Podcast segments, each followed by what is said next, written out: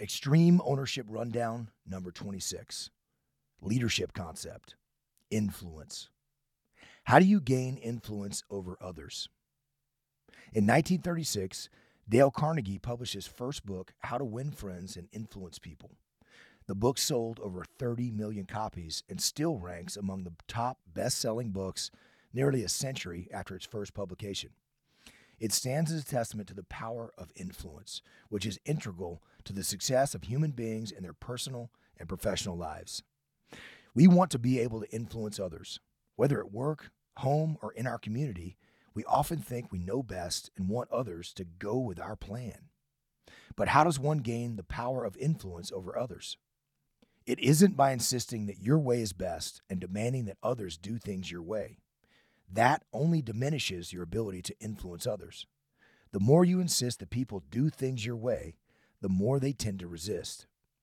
In psychology, this tendency is called psychological reactance, a theory proposed by American psychologist Jack Brehm in 1966. Brehm noticed that people often react negatively when they feel someone or something has removed their ability to make a choice or to seek alternative solutions. Why is it that a child sometimes does the opposite of what he is told? Why would a person sometimes dislike receiving a favor? Why is propaganda frequently ineffective in persuading people? And why would the grass in the adjacent pasture ever appear greener? Brehm, 1966. At Echelon Front, Jocko summed it up this way No food tastes good when it's forced down your throat.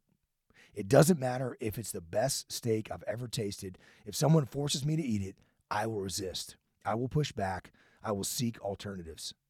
For the record, an American Wagyu gold grade filet mignon from Snake River Farms is the best steak I've ever tasted.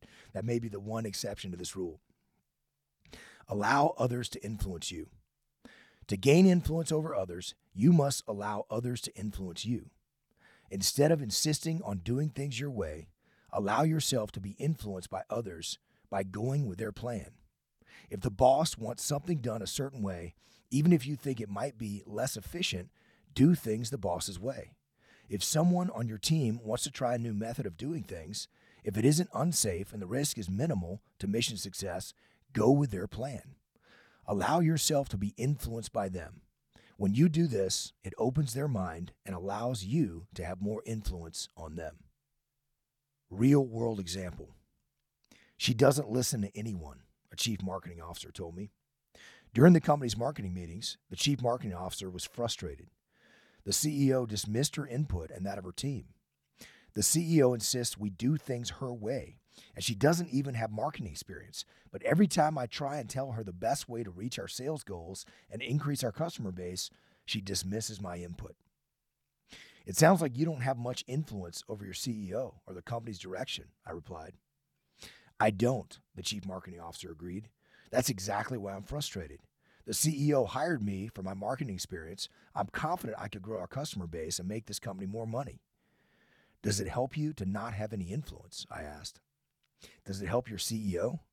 Does it help your company? The chief marketing officer thought for a moment. No, it doesn't, she acknowledged.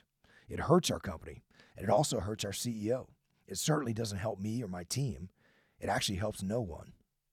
Why don't you have any influence? I asked. I don't know, replied the chief marketing officer. When the CEO wants something done, how often do you push back? I asked. The chief marketing officer shrugged. A lot, she admitted. I guess I push back on just about every one of the CEO's suggestions. If you want to influence your CEO, I suggested, you must allow yourself to be influenced by her. Instead of pushing back on her marketing plans, do your best to execute them. Accept her guidance, even if it's not how you might do things. Once you've dug into the details of her plan and made an effort to execute the plan, you can then go back to your CEO with feedback and data.